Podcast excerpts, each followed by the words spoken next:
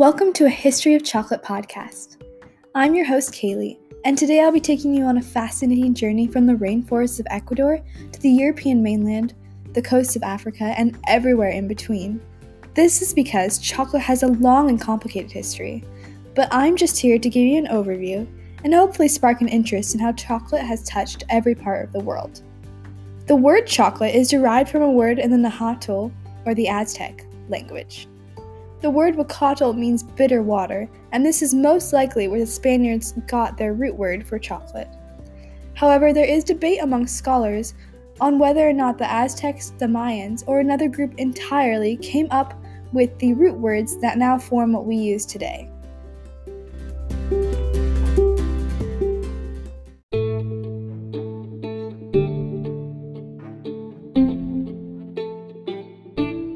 Let's start at the beginning, in a civilization nestled in the rainforests of northern Ecuador.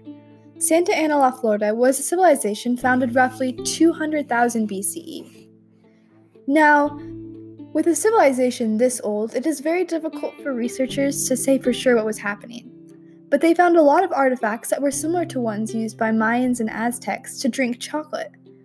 So, we can likely deduce that these people also use chocolate for medicinal purposes, as well as harvesting the pulp in the fruit as a snack, and fermenting a beverage for drinking in rituals. Up until 2018, research and general belief pointed to the Mayan and Olmec civilizations of Central America as the very first people to utilize cacao. However, with the variety and age of cacao trees in South America, a few researchers began to wonder if this was true, and started conducting research in the northern Amazon. They found traces of chocolate in many artifacts, and in 2018, the study utilized many modern technologies, such as DNA testing, to prove that chocolate was actually there. This is when historians have begun making a distinction between the use of wild cacao and the domestication of the trees. But this evidence supports both the use and domestication of cacao at least 1500 years before its use in Central and Mesoamerica.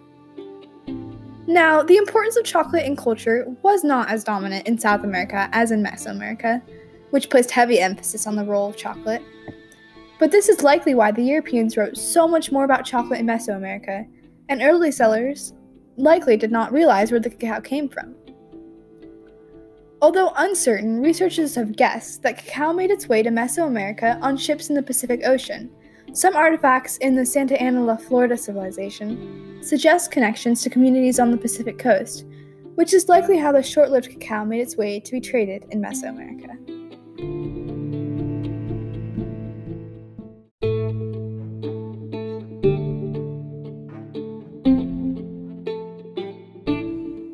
This takes us to the 700 CE. Now, usually people know about chocolate history they think of the Mayans of the Aztecs, and that is for a good reason. The Mayans and Aztecs both created drinks from cacao that were used in rituals. However, in the Mayan community, consumption of cacao wasn't so widespread. This is because it was considered intoxicating due to the fermented alcoholic beverage that they made from the pulp, and it was also very valuable to their community. Only nobles, priests, and high ranking officials could enjoy the food, along with the occasional person who was slated for sacrifice. Yes, in Guatemala, researchers have found ample as evidence of human sacrifice in certain Mayan ruins. This is because the Mayans deeply respected their gods, the same gods who they thanked for giving them cacao in the first place.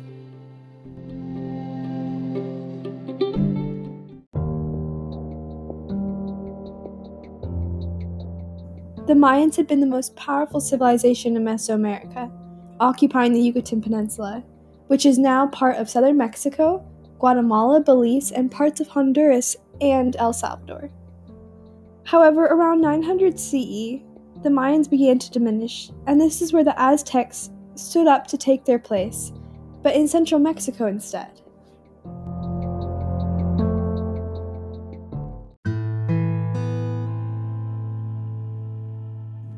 The Aztecs truly became prominent around 1200 CE. Their god Quetzalcoatl was said to have gifted the cacao trees to them, and they revered the cacao bean as an important in healing, spirituality, and their economy. cacao beans were used instead of coins as currency, and they were even used by conquered kingdoms to pay taxes to the emperor. For healing, the Aztecs would often grind up cacao beans and mix the pulp from the fruit or the powder from the seeds with other herbs and plants that had medicinal value. There was no such thing as solid chocolate there, but the beans were used to make frothy drinks. These drinks were very different from the hot chocolate we have today. They were often drank in cold, as it was chocolate prepared with spices or hot peppers to give it a bitter and spicy flavor. This drink was popular both for its taste and cacao's medicinal properties.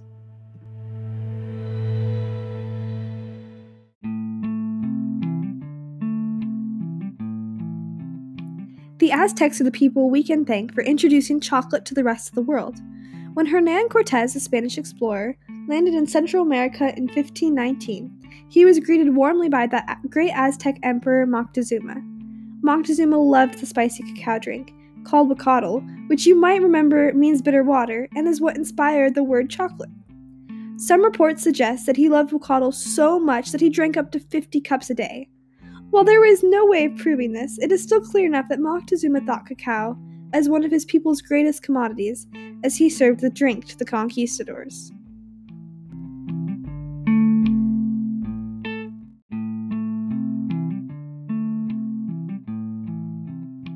In 1528, Cortez returned to Spain and introduced cacao to his monarchs. Immediately, it became a popular beverage in Spain. Spaniards drank it with vanilla, cinnamon, sugar, and other sweet spices to make it a drink more suitable to European palates. Importation to Spain began in 1570, but it wasn't until the early 1600s that the rest of Europe caught on to this delicious beverage. At first, drinking chocolate was only available to monarchs, but began spreading to nobility as plantations were established in South America and the Caribbean. In some places like London, chocolate was widely available in tea and chocolate houses if people had the money to spare to enjoy it.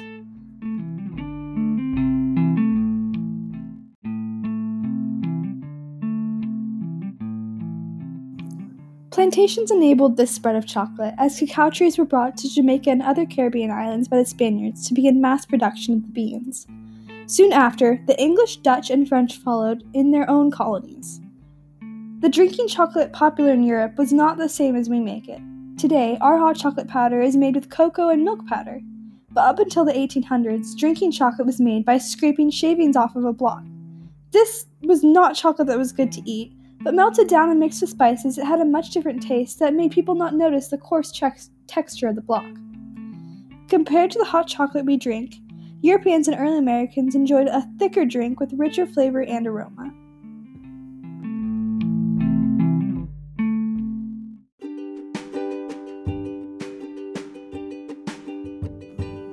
As chocolate houses continued to trend in Europe, colonies also spread in the world, and in 1670, London's chocolate house trend spread to their American colonies. Dorothy Jones and Jane Barnard opened a chocolate house in Boston, and soon enough, chocolate was so widely demanded in the US that in 1765 the first chocolate factory was opened. Due to the health properties of chocolate and its ability to be transported with ease in blocks, it became a part of soldiers' rations. Men ate the gritty hard blocks or melted it into drinks when they could manage the time, to maintain their energy and sustain them on long journeys, such as retreats from battles during the Revolutionary War.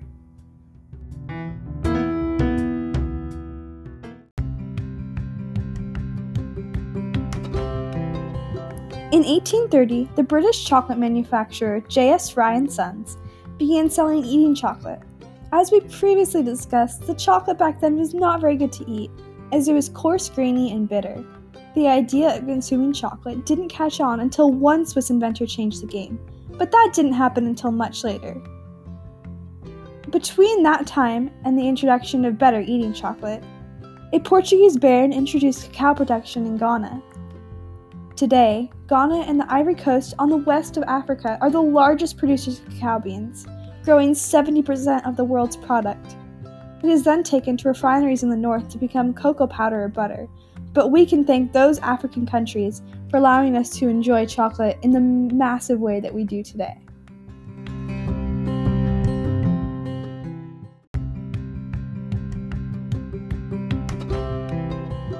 If you're like me, you may have wondered why Switzerland is so well known for chocolate. That's because they created the way we eat chocolate today, and they've been ahead of the game ever since. In 1876, Daniel Peter put milk chocolate on the market after eight years of experimentation. Three years later, Rudolf Lindt created a machine that heated and rolled chocolate, adding more cocoa butter until it became a soft and melty treat. Thus began the popularity of confectionery chocolate, which overpassed drinking chocolate in the 1920s.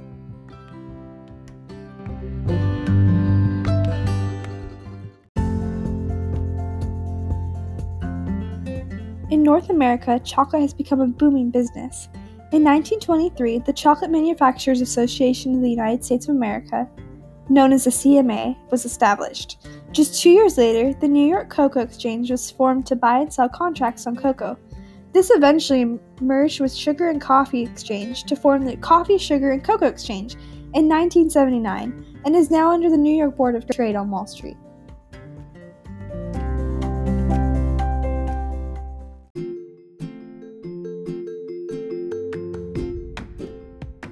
This podcast has been just a taste, a mere scratch of the surface of the deep and complex history of chocolate. I've striven to provide you all with a chronological timeline of the biggest events in chocolate's history, but there is so much more to learn. Whether you're interested in the religious practices involving chocolate, the medicinal properties of cacao beans, or anything in between, there's a lot more to discover. I've included my sources down below so that you can do your own research. But no matter what, thank you for listening.